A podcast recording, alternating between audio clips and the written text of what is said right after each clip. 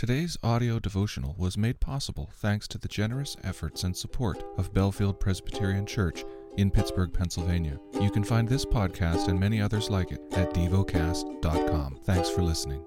Heidelberg Catechism, Question 120. Why did Christ command us to call God our Father?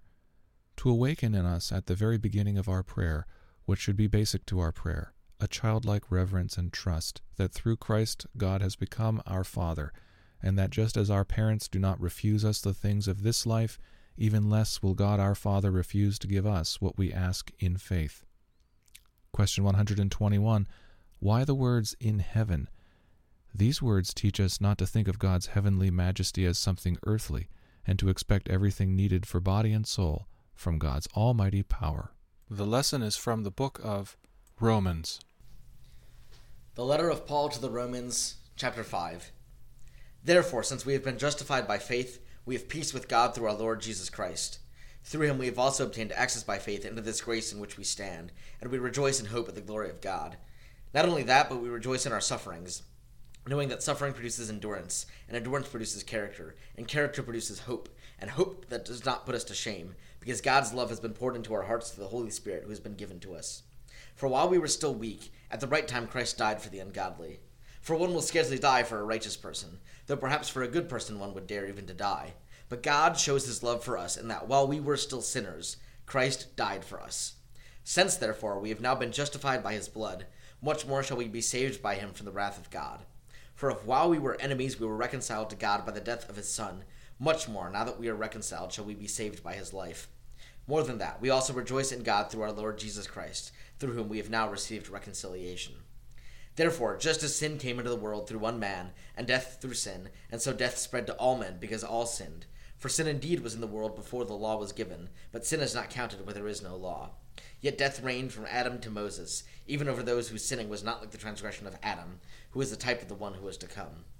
But the free gift is not like the trespass. For if many died through one man's trespass, much more have the grace of God and the free gift by the grace of that one man, Jesus Christ, abounded for many. And the free gift is not like the result of that one man's sin. For the judgment following one trespass brought condemnation, but the free gift following many trespasses brought justification. For if, because of one man's trespass, death reigned through that one man, much more will those who receive the abundance of grace and the free gift of righteousness reign in life through the one man, Jesus Christ. Therefore, as one trespass led to condemnation for all men, so one act of righteousness leads to justification and life for all men. For as by the one man's obedience the many were made sinners, so by the one man's obedience the many will be made righteous. Now the law came in to increase the trespass, but where sin increased, grace abounded all the more, so that, as sin reigned in death, grace also might reign through righteousness, leading to eternal life through Jesus Christ our Lord. Meditate and dwell on what you're paying attention to in God's Word. How has it connected with your heart or mind?